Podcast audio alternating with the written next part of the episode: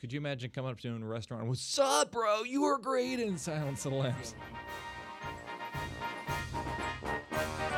Hello and welcome to the Mount Rushmore podcast. My name is Jeff Hopkins, and I'm here with my good friends Richard Manfredi Hello. and Michael Winfield. Howdy. Richard and Michael spend most of their time arguing over the four things in life that best represent a certain topic. And this week is no different as we debate and argue and harangue and ponder um, the best actors, seriously, like Daniel Day Lewis and no shitting around. That's the subject this week. Who chose this one? I did because we had to get down to business, and I didn't want them there to be any shitting around. And if there is shitting around, Yeah. you're gonna be called out for it. What's the amount of shitting around that's allowed? You'll know it. Okay. So is Shatner? So my first choice of Shatner is that out up right off the table? William Ah. Shatner? No, I said Oh. no shitting around. Bill Shatner. Two different people. Bill Shatner. Okay, so uh, Oh, yeah, why did you why did you pick this one? I don't know. I, I I'm guessing I was uh, watching something with Daniel Day Lewis and was like, gosh, that guy is really fucking good. if he's so good, why do you notice that he's good? I think it's that you, you. d- I think with acting you don't notice Okay. that they're that good. Like I, I think he, he's a guy that gets into his roles and then it's just like, "Wh- oh, he's that person. Yeah. Okay. So I think that uh, for at least for my choices, I thought it was very much in like Yeah, there's a lot of that Yeah. with mine as well. All right, Michael, you chose the topic, so Richard, you're up first. All right, so the first one, um, not the most adventurous choice, I'll admit, but Tom Hanks. oh, Um, just love some, Tom Hanks. yeah, just someone with incredible versatility, somebody who can pull off a incredibly wide range of genres, really. Yeah. comedy. You know, that's where he kind of cut his teeth. Uh-huh. I mean, just watch Bosom Buddies. I mean, it's a. I mean, working against a titan like Peter Scolari, he's still able to hold his own. Surprised this is our first Scolari reference on the My- 28 issue episodes. Uh, Scolari was always my bet. He was always going to be my pick. I remember thinking this Scolari kid's going places once he shakes loose of that Oates sidekick. Oates-looking He's the motherfucker. Oates Garfunkel.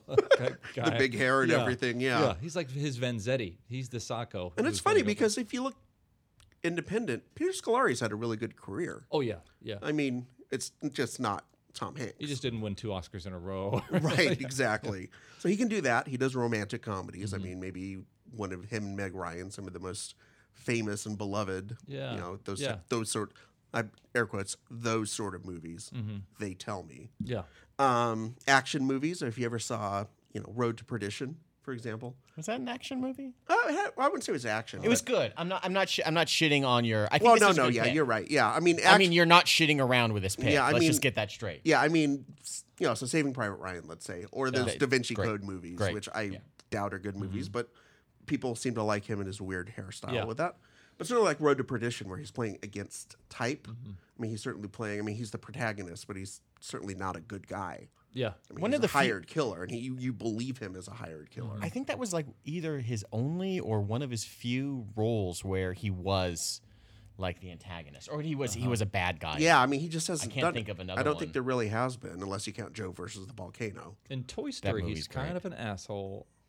Oh yeah. I Yeah. guess uh, no, no. That's a, that's actually a very good point. He's like the He's jealous. bitter one. He's, bitter, jealous. Yeah. yeah. Uh, the moment in Forrest Gump, when you've seen him portray this character that you kind of go along with because he has such incredibly likable. Um, Tom Hanks is incredibly likable, but he's playing this character that we would be cautioned later by um, uh, in Tropic Thunder to never go full R word. Right. Yeah. but he goes full R word through most of Forrest Gump. And then at the end, when he meets his son uh, for the first time, and he asks, "Is he like me?" And you realize he he's known the whole time that he's a very limit has a limited intellect and a little limited capability, but he's it shows depth to this character. It's like in the last minute of the movie, he unpeels another layer of this onion that you didn't even realize was there. That choked me up as when I saw it. Uh, quick aside. I just watched an episode of Frasier. Okay. Where Sam is visiting uh, Frasier in Seattle for some. Oh yeah, he claims that he's uh, got to try out to be there. He's uh, int- interviewing to be the pitching coach of Yeah. the Mariners. some, some cockamamie reason. So we asked about Woody and his uh, his his wife, and they had a kid. And Fraser Fraser does, and he's like, "Is he?" And then Sam's like, "Oh no, no, he's smart. He's smart." so there's a weird like, uh, I They didn't want to say it. Yeah, they didn't want to say it, Yeah, but that's uh, yeah, very yeah. interesting. That uh, real real quick Tom Hanks story. So he was, and this plays into the idea that he's not just talented, but by all accounts, the most undiva like. Yeah. You know, if anyone ever had a right to be full of himself, Yeah. maybe wield a little bit of his uh, power around would Mm-hmm. have been him. But when they were f- shooting Forrest Gump, they actually shot the college scenes where he goes to meet Jenny in college Yeah. in my dorm. Oh. So he was there for like a day, Mm-hmm. Mhm. and I swear to God, couldn't have been nicer. Yeah. Um, offered to play ping pong with us, and there was one guy on our floor. secretly great at ping pong. Just Well, wanted because to he destroy you. because he, had been practicing. Oh, for the- oh, for yeah. the Oh, that makes stuff. sense. So he's like, "Well, you want to play? You know, I've been working on it." And there was one guy in our dorm who was just very socially awkward Uh huh. and made up for it with incredible bravado. Richard Manfredi is the guy's kid's name. Yeah, I don't know what happened to him. no, and he would he was the type of person who would would play flag we'd play like football out in the front quad and he'd insist on trying to like tackle like you know, full on NFL style Yeah, drive yeah. people into the tree or something like that. So he volunteers, I'm pretty good at it. And so Tom Hanks gets a okay, it's hitting. He hits, like, hits a normal serve, and this guy just smash. Yeah. And Tom Hanks has to go get the ball, come back.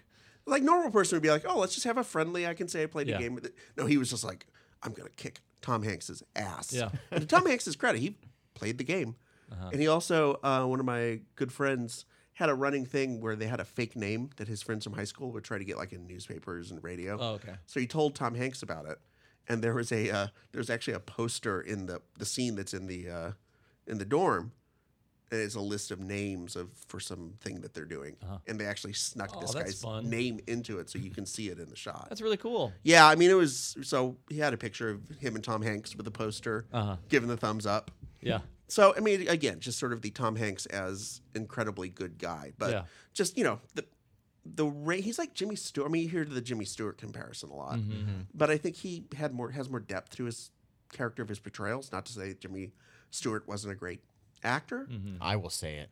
Oh, Jimmy you Stewart, are not shitting around, are Jimmy you? Stewart was a terrible human being and actor. No, What he about was fine. Jimmy Stewart is nobody can do an impersonation of him. Isn't that weird? Yeah, I know. Just nobody's been able to figure that And it out. really, it's hard to nail it's down. hard to figure so, that out. yeah. Hanks as Disney in um, Saving Mr. Banks fascinates me too because if think of Tom Hanks' stellar off-screen reputation, that's he's one of the few people that you can imagine a company like the Walt Disney Company betting their icon on. Like here's this guy. If it was Tom Sizemore, they'd be in trouble. So I, I do think that's an interesting aspect. And, and to what to what has his squeaky clean off-screen reputation um, supported his his uh, on-screen career? Yeah, and you know, not afraid to take supporting roles. Still, you know, he was great in that thing you do. Oh yeah. Well, Uh, I didn't mean, he, produce direct, it? he directed Yeah, it. okay. But he, you know, certainly had the uh, kind of a not quite a cameo, but not quite Yeah. a not quite a starring role. Also, Yeah, probably a guy dying to play character roles. He's, Yeah. he's been leading man, but he's always the kind of goofball. yeah, leading even man. in like Earth to the Moon, he was in one episode of it, but Oh, okay. it wasn't certainly wasn't like the, the focus of the of Yeah. the series or anything like Yeah. that. So, yeah, just just an incredible again somebody who I think you you can't really say that he has like a type. I mean, he does have a type, I guess. Mm-hmm. He's, But, but he's- is able to push against the boundaries of that type. he's kind of instantly relatable in everything that he's been in. Like you kind of, I- I think what ends up happening is he just be, ends up being like the everyman that is believable in every situation. Like whether they're they've brought to be extremes, like in Saving Private Ryan, like you mentioned, like he ends up being a school teacher who is this guy that's leading the Yeah. charge. Like whatever aspect about a character, he he's able to bring out the normalcy of whatever it is into the extremity of you know he was a FedEx delivery man Mm-hmm. Yeah. for Castaway and, uh, And he was able to get a good performance out of a piece of sporting equipment. That's how good of an actor he is. Okay, I'm gonna hold this up to the litmus test to each one of your uh, suggestions. How good do you think his British accent would be? Ooh. Because I haven't heard him Does do he one. ever do one? I don't think I've ever heard of him. that's do how one. good an actor is he knows he can't he, knows can't he do can't a do British one. accent so he doesn't he doesn't do one Also, possibly the best talk show guest ever. yeah Is he? Okay. he's really good Yeah. Him, Bill Murray. Hmm. Who else? Who would be on our Rushmore of, or should we save this one for? Should we table this one for a Okay, future yeah. episode? That's We a got good- half of it. You heard it live, folks. Came up with a Rushmore topic. Michael, what's your first? Uh, my first one, I'm gonna I'm moving my order around just a little bit, just because you brought up like romantic comedies, and I'm going to talk about Cary Grant, who Oh, uh, Also, you're not shitting around with this one. no, no. He, I mean, he he's one of those strange actors that was so good in a comedic role for being like an ultra handsome, just Yeah. debonair man, but then would do like these screwball comedies, like the um, like the Philadelphia Story or. Um, Bring up baby, yeah, his girl Friday or Bring a Baby, where he had to play against you know a tiger. a horrible animal in Katherine Hepburn.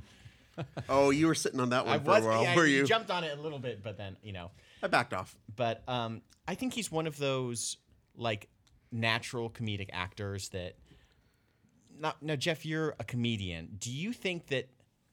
I Which don't is- think it's easy for an actor to be a comedian, but I think it's kind of easier for a comedian to be an actor. Yeah. I think I think that if you end up like trying to act as trying to be like a comedic actor, Mm-hmm. you end up being like those tweens on like Disney Channel shows Yeah. where they're all over the place. But I think Carrie, I, do you have like an opinion on it? Because you've seen a lot of it. Yeah, I you know Scorsese casts a lot of comics in there. I think it, I, what I think is interesting about the difference between um, comedy and drama is people will say all the time that's not funny, but people will never say that's not dramatic or that's not emotional or that's not um, um, painful.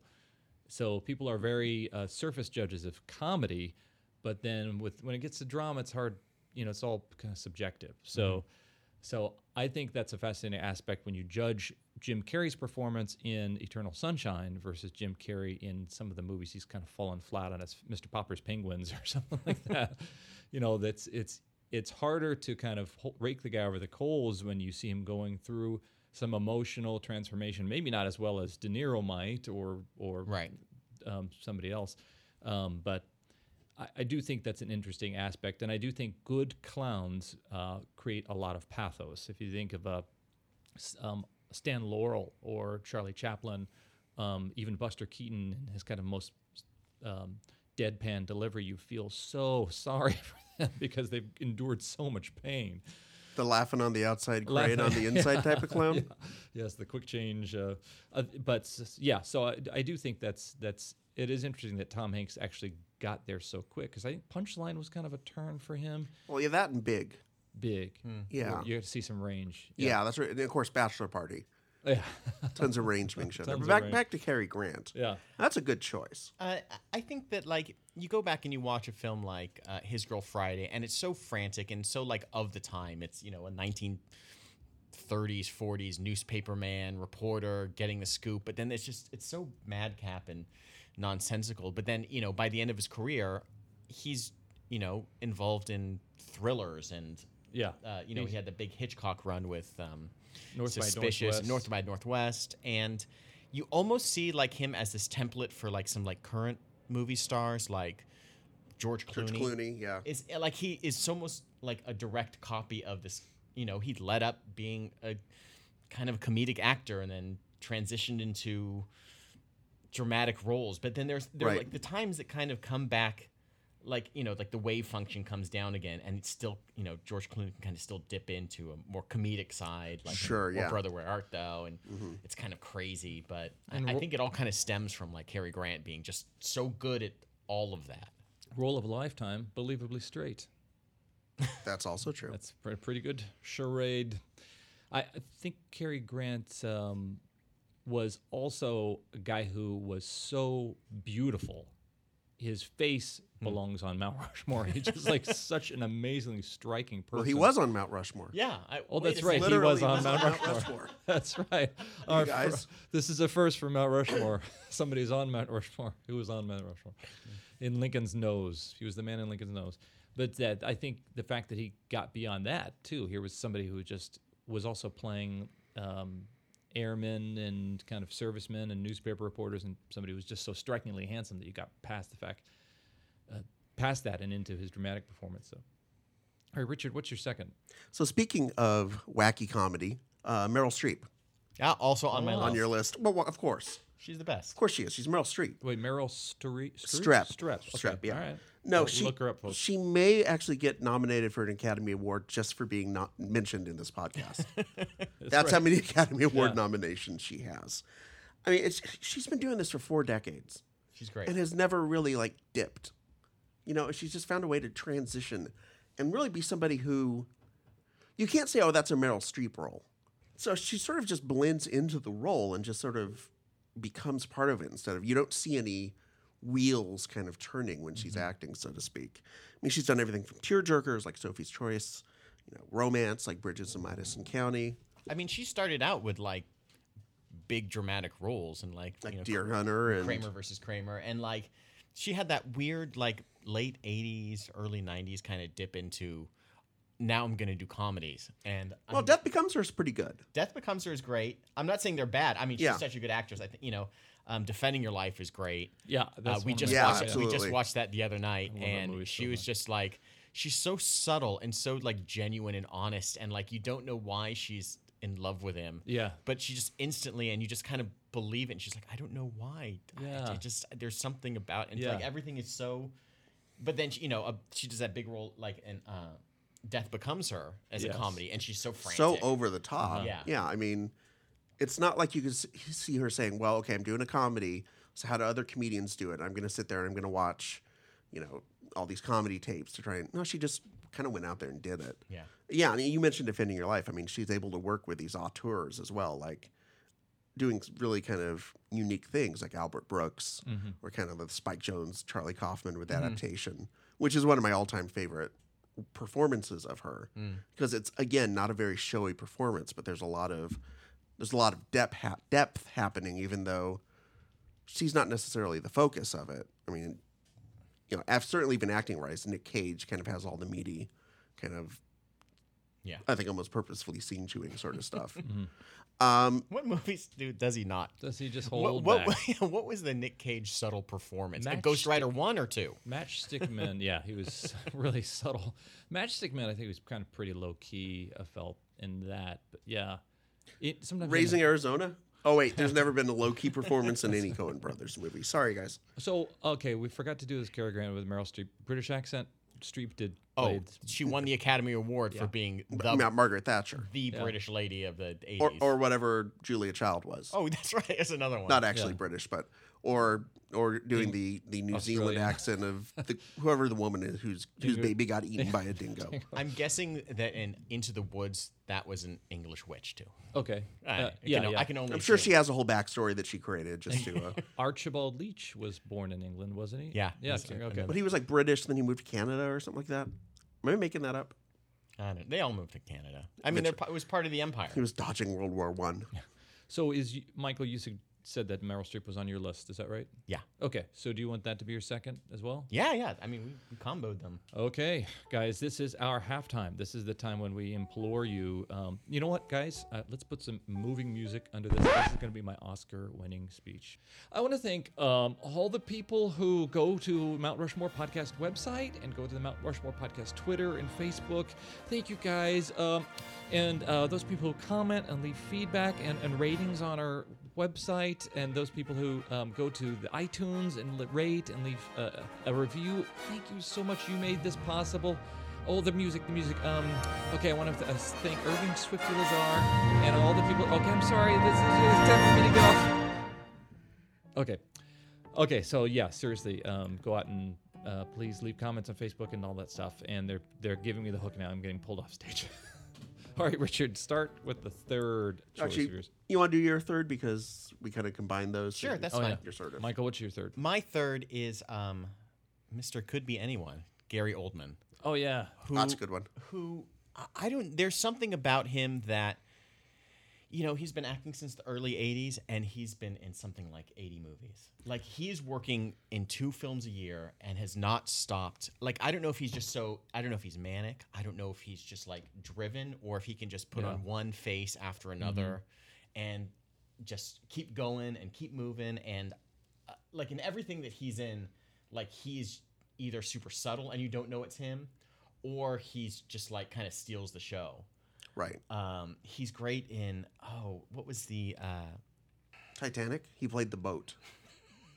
He didn't even know it was the boat. Yeah, there you go. He was so good. He broke in half. good he and was. He did his. He did his own Did his own stunt. stunts. Yeah. Oh, I was thinking of like True Romance. Oh, where- sure, where yeah. He's like the crazy dreadlocked pimp drug Right. dealer, or uh, the professional, where he's like the really slimy, skeevy uh, cop, bad cop. Right. And like everything he's in, he kind of puts on these little, you know, it's very, it's very trite to talk about like like that actor's mask and to go into a role, but I think that he can slip them on and off really easily, and he can play uh, like a crazy person, or he can play like a really like kind of dumpy Yeah.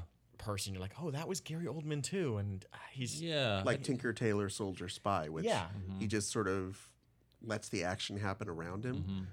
And all the acting is really kind of coming almost just from his eyes Yeah. and his, or even his like uh, a, reactions. like a Lee Harvey Oswald. Like you feel like here's a guy who didn't have this really dynamic personality, but was clearly disturbed, and and the ability to kind of disappear into dialect, uh, regional U.S. dialects. Like that's something not a lot of people can do very well. Uh, I think I think we talked about the. Oh no, we talked about it uh, off air on like um, the English to American dialect seems Yeah. to be a lot easier than the Americans Yeah. trying to fake. Uh, Oh, that's an right. yeah. English. I know who's who was it? Like uh, he's played the Doc Ock in the Spider-Man uh, reboot. Oh, um, uh, Molina. Alfred Molina. Alfred Molina was, was Is he English? He's English. and he's played every nationality. But his comment was We grew up watching all your TV. You grew up watching some of our TV. So that we, by the time we were children, we were playing in, in uh, American dialects. So I totally can understand that. They consumed it a lot more than we did and played those characters. So No, I had Gary Oldman as a potential on my list.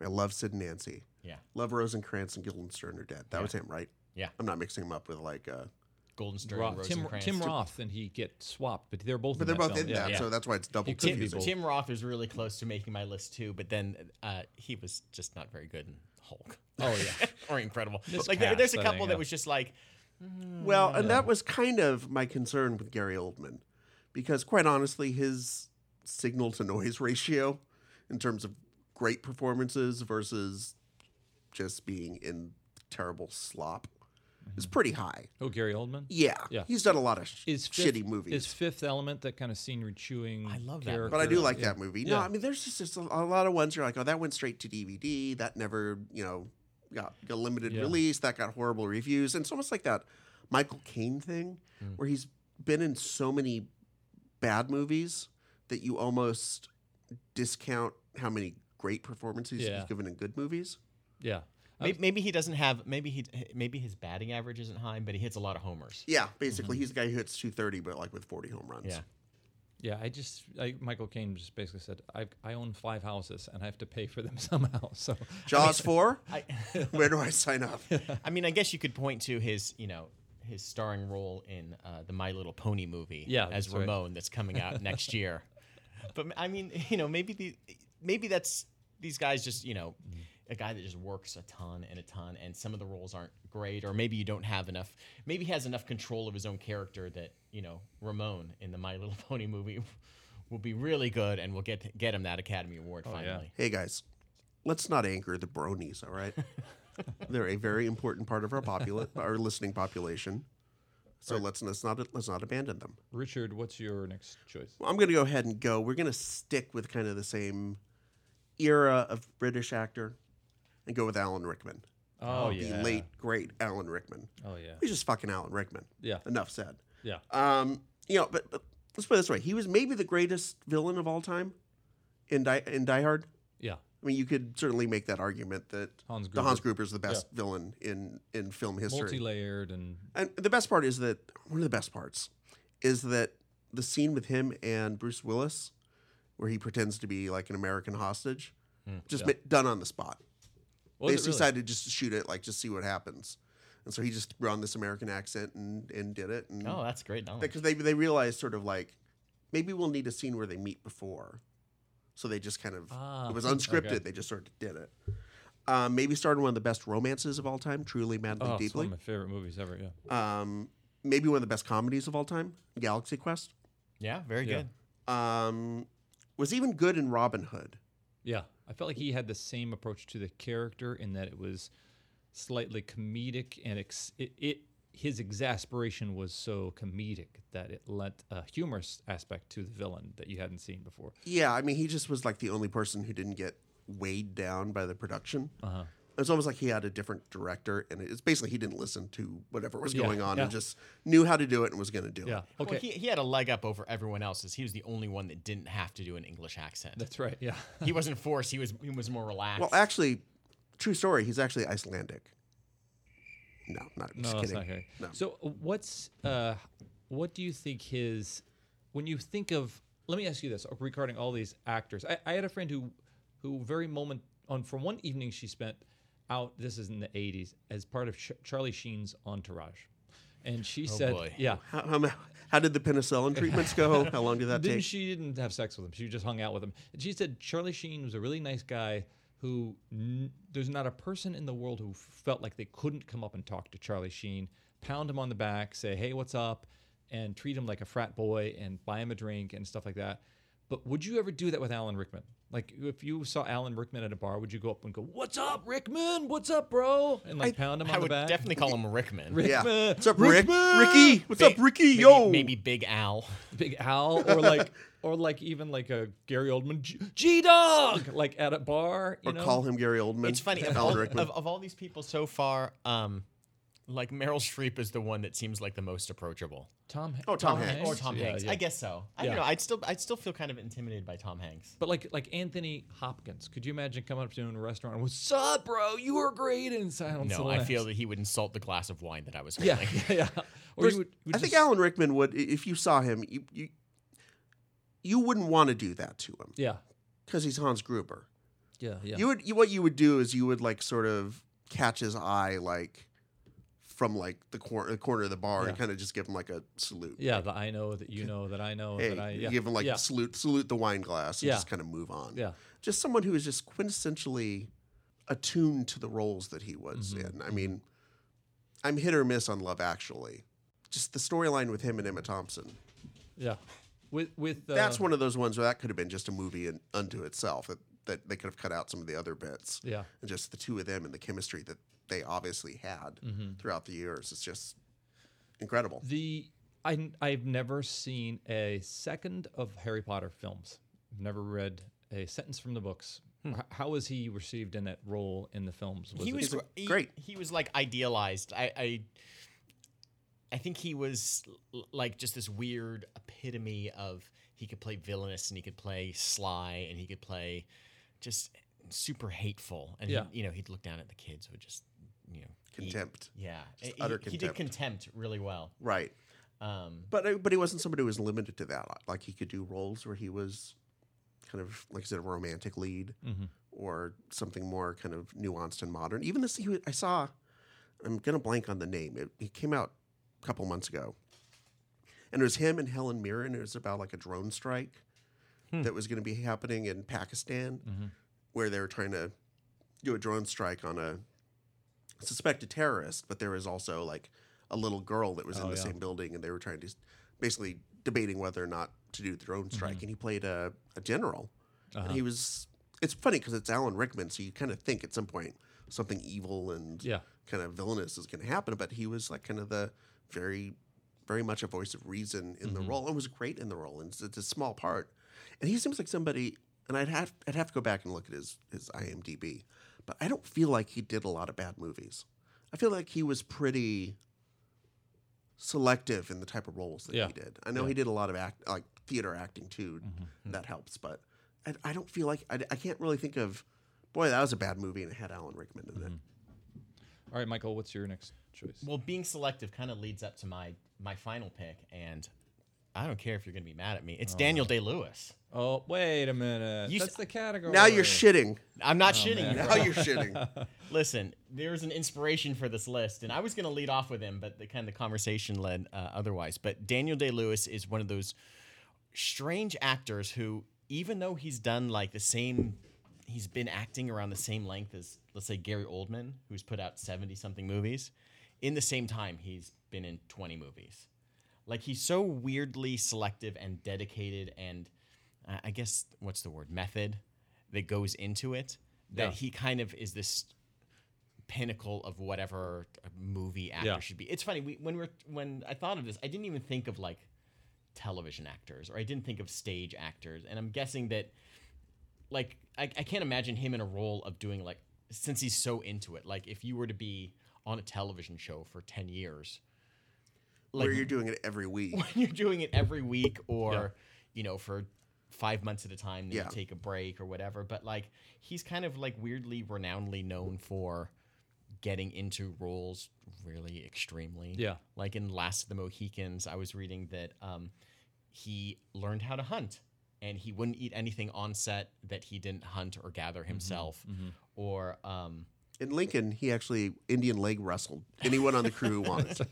he was he was like in character as you know Abraham Lincoln in the Uh-huh. Yeah. same weird accent and made people call him Mm-hmm. Mr. President on set. And my favorite one that uh, I read was the dumbest one was for uh, when he was Bill the Butcher Yeah. uh, on Gangs in New York.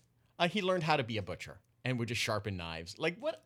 Of all the things that were potentially method and Yeah. useless, Yeah. like that was seemed like the one that was like that. c- They couldn't have been like the name's Bill the Butcher, but you don't have to Yeah. do That, everything that about I think is fascinating. That you know, in the in the math problems we did in school, you always had to show your work. There's so much prep that actors do, and you'll hear good actors, you'll hear bad actors, all talk about their preparation, and you'll- sometimes you'll hear like a performer who just didn't really deliver the performance that you thought they should have based on all the stuff they said they did off screen. And I think that is a real interesting aspect of the how an actor prepares is does it show on the screen or is there some way that you would never even be able to point it out but it's just the comfort level they had with knives or the fact that tom cruise could actually you do all those tricks in cocktail because we're talking about good actors right but Well, I mean, Yeah. he, I mean, Tom Cruise is another weird one where like Yeah, say the least. uh, every movie that he's in, it seems over the last twenty years or fifteen years, like there's been some weird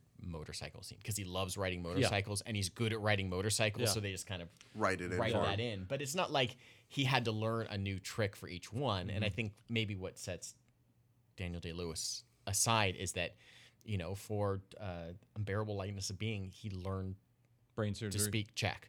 oh did he okay And he just stayed in And by character. left foot, didn't he like learn how to paint with he a left foot? yeah and he would not leave his wheelchair unless someone else carried him, and he Wow. wouldn't Yeah. feed himself. Like Okay, I don't I- know. I don't I know gotta if he be was honest. lazy at that point. I got to be honest. That's kind of an asshole. That's not method. That's got to be yeah awful to work with. And You I know- know you have to sit there as an actor who's working with him or a director or whoever and say, yeah, I know I'm getting this amazing performance, but god damn it. Just come to the craft services table and or just let's just talk Have- about have some normal voices. I shit. I will yeah. say my trifling, my my my small experience as an actor um, led me for two weeks to be the understudy to Christopher Walken on uh, a TV movie. This is at a low part in Christopher Walken's career. A TV movie called uh, Skylark, which was a sequel to Sarah Plain Tall, which is another Christopher Walken TV movie with him and Meryl. No, Glenn Glenn, Close Close. close, going close. And uh, it was the m- funniest two weeks that I've ever experienced. Just kind of my first time on a set for real. And um, there's the film takes place, I think, in turn of the century Kansas during a drought and on a farm. And Christopher Walken, who was born and raised in the Bronx, I think like that, is, pl- and can't do an accent to save his life, is trying to be a farmer. And he's It's, it's so funny. I can hear I can hear like a Kansas accent coming out of him, and it's sounding terrible. crops these crops are gonna die unless we get some rain and it's so hilarious to hear him trying to do this kansas accent Oh, that was the worst uh, Christopher Walken impression as well. On top of that, that was But incredible. no that's him doing his kansas accent oh no, then that was a perfect. Oh, thing. that's that was a perfect. Yeah, no, perfect- no. It, it it sounded like Okay. Tommy Wiseau trying to do a, uh Kansas accent. throw me the ball You're, ki- you're killing me. so anyway uh, Lisa? he he uh he has to have as a performer you have all these things that don't always align with the reality that you're trying to portray so christopher walken's trying to be a turn of the century farmer and he, he's you know surrounded by people with production equipment all these contemporary things and people in parkas and people in in you know with radios blaring and stuff like that and he sees me uh, as his kind of stand-in was standing way off in the distance trying to wa- i wa- decided i was going to watch him work and so i stand off in this middle of this field he's looking out in this field and bemoaning the demise of all the, his crops and things like that and he sees me wearing like an orange parka, you know, like Walkman headphones, and uh, points to me and signals, "Get the fuck out of the field." and I think that's what actors do. You try to eliminate as much as you can all those things that don't fit into the world that you're trying to drag the audience into.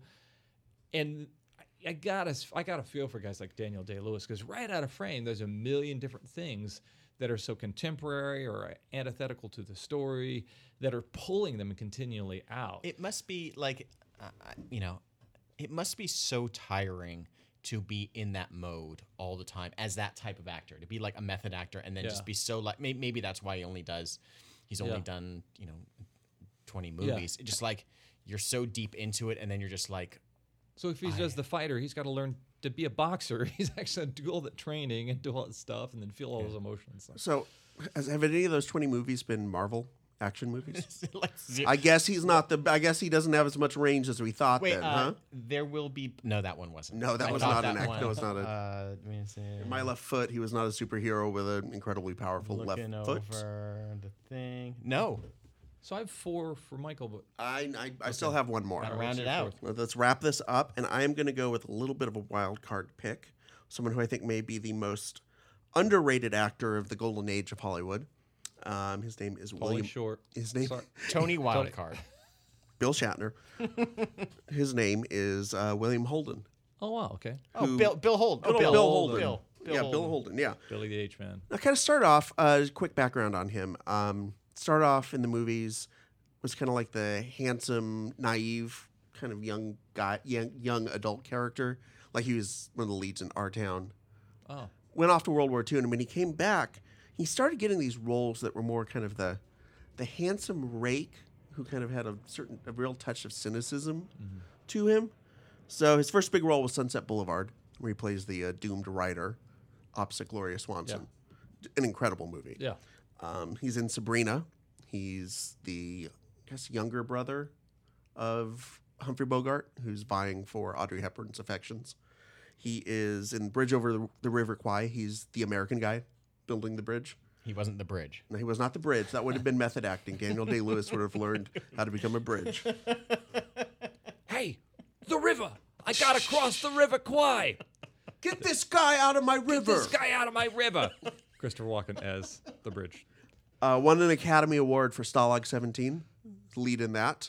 Um, certainly, I think he had three or four movies with Billy Wilder, and they, they had an, this kind of incredible connection because I think a lot of Wilder's movies really were that exploration of the dichotomy between you see somebody who's like kind of this handsome, you know, s- oftentimes rich sort of character that, that when you scratch the surface, maybe is lacking a little bit of moral fiber or certainly has a cynical look at the world um, wound up kind of remaking himself in the 60s, kind of sort of a leather, more leathery version of that. Uh, probably his biggest role that era was the Wild Bunch. So that's, a, I mean, it's just an incredible range of types of performances to go from Billy Wilder to Sam Peckinpah, like in the span of a decade. Yeah. Um, wound up, had a bit of a drinking problem. And by dr- a bit of a drinking problem, I mean he wound up one day in his house getting so drunk that he fell down, cracked his head open, and bled to death. Oh wow. That's a problem. Yeah, that's, an the issue. biggest. That's one of the biggest problems you can have. Slight issue. And I mainly bring this up because in uh, the Life from New York uh, book that came out a few years ago, The Oral History, they talked to Tim Kazurinsky, who was one of the writer actors in the Yeah. those Ebersol years between the two Lauren Michaels eras. Like he was uh, in Police Academy. He's like the real nerdy guy. What's his? Yeah, I, I know the. Yeah, you know who he is. the nerdy one. Yeah, the nerdy one. So they talked to him, and he, he said whenever they'd bring a guest host in, the first thing he would do is like pull him aside and say, "Hey, I've got this uh, idea for a skit. It's called the William Holden Drinking Helmet." and he said if the guy, if the host laughed, he knew they were gonna have a good week, and if the guy said, "Oh man, that's sick," he knew they were fucked. Oh, But- that's, that's awesome. Yeah, but Bill Holden was, like I said, was just when you hear people talk about great actors of like the 50s and 60s, you don't hear them talk about Bill Holden. And I think a lot of it was because he didn't he tended to take the ty- didn't tend to take the type of showy roles that somebody some of the other leading actors of that era would. He did have that kind of ability to sort of become a role and I think that's hard. It, it- it, it's harder to stand out, but you go back and watch that that run of movies, like I said, he had in the '50s and early '60s. It's just hit, hit, hit Yeah. after hit. I wonder if they sometimes when the star has a few years of incredible celebrity, I wonder if they will transcend into history. Like if we think of like Humphrey Bogart uh, or Spencer Tracy, some of these guys who maybe were contemporaries with William Holden, but are held in a little bit more higher memory than he is, perhaps. I wonder who those people are now. Like, will Brad Pitt have the same um, stickiness in history as a guy like Harrison Ford or something? Or Well, and I also think a lot of it is. I mean, I could go back to those movies I named. I mean, he is really kind of the supporting role in most of those, Uh-huh. except with the exception of Stalag 17. But even that is kind of an ensemble film. Mm-hmm. yeah, But I mean, By the- Sunset, by the- Sunset Boulevard, he's like, you know, he's it's Gloria Swanson chewing up the scenery, Uh-huh. but he's the glue that's kind of keeping that whole movie together. Let me ask you this though: by the time by the time they got to the seventeenth film, hadn't the Stalag film series kind of petered out? No, uh, 18 was really good. Yeah, yeah, yeah. You're thinking like that, that, that lull in, in like 14 where they brought Shatner in to direct. Oh, that's right. Starlag uh, g- Takes Manhattan was great. right. Number 18. Please. Oh, you were saying something so smart, Richard. I'm so sorry. That's okay. That's okay. No, we got to balance this out. okay. Can't have too much smart. Who wants to listen to that? Yeah. I mean, this this episode already turned into a, a another podcast. It was already it, was, it turned into I was there too for a good four minutes. So we're Right, good. yeah. We can do, we can be a lot of things to a lot of people. Yeah, we certainly right. can. So, done there. Cool. Okay, so uh, these gentlemen have all registered their four choices. I'm going to lock them into the the vault. That's something I'm introducing new to the series. Here comes the vault. Here comes the vault. Ba-da-ba-ba-da-ba. Eek. Okay, right, left, right. Let's pull, put in some sound effect for a, a cool, safe spinning thing. Yeah, we'll get the Safecrackers music from uh, Price is Putting Right. the vault, putting it into the vault. Oh my god, I forgot what the choices are. I better open up the vault. Oh my god. Okay, I'm opening up the vault. Okay, So hear that stupid. hear that creak of it opening. All right, obviously I'm uh, stalling and I really shouldn't because uh, uh, there's some there was some really neck and neck competition here where these guys were each talking about stellar performers.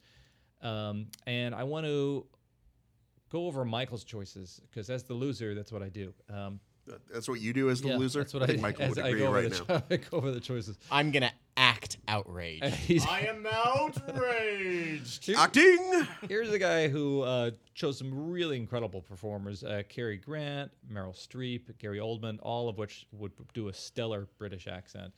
And then Daniel Day Lewis. At that point, he evoked the actual category title, part of the category title, in his choices. Um, so I think with those, with those, all four were are stellar like film actors, which I think is a wonderful. It's really just we talked about acting as the category, and really stellar film actors and people who I think also reach the caliber of kind of movie star. Meryl Streep and Gary Oldman kind of definitely, and Daniel Day Lewis are kind of all fall into the role and kind of disappear into the role. Um, but they have so much, I think, on screen charisma and persona that they just kind of just they l- are the reason you go to that film because they their identity really goes beyond the character. But I, I do think Richard's choices showed a nice breadth. Um, bringing in Tom Hanks as kind of the most uh, the most populous performer in that list, and then ending up with a William Holden who bridges this gap between I think early Hollywood and then kind of the later part of Hollywood uh, with some of the m- edgier films that he did. So, and then uh, Alan Rickman in there, he mentioned what is probably my favorite film, Truly Madly Deeply, and that that won my heart. So. Um, this has been s- a, certainly a fun topic, and uh, we would love to hear from you, the audience. I know some of these performers you probably have opinions about, and we'd love to find out which of their roles you think were their most important or their most impressive, or if you have a your own choice of Rushmore lists, share that with us on um, the Facebook or on the website for this. Yeah, we didn't talk about TV actors. So if you want to let us know if David Caruso is your favorite, Rick Schroeder, Yeah, anything like that. anything like that. Um, this has been the Mount Rushmore podcast. I've been Jeff. I'm Richard. I'm Michael.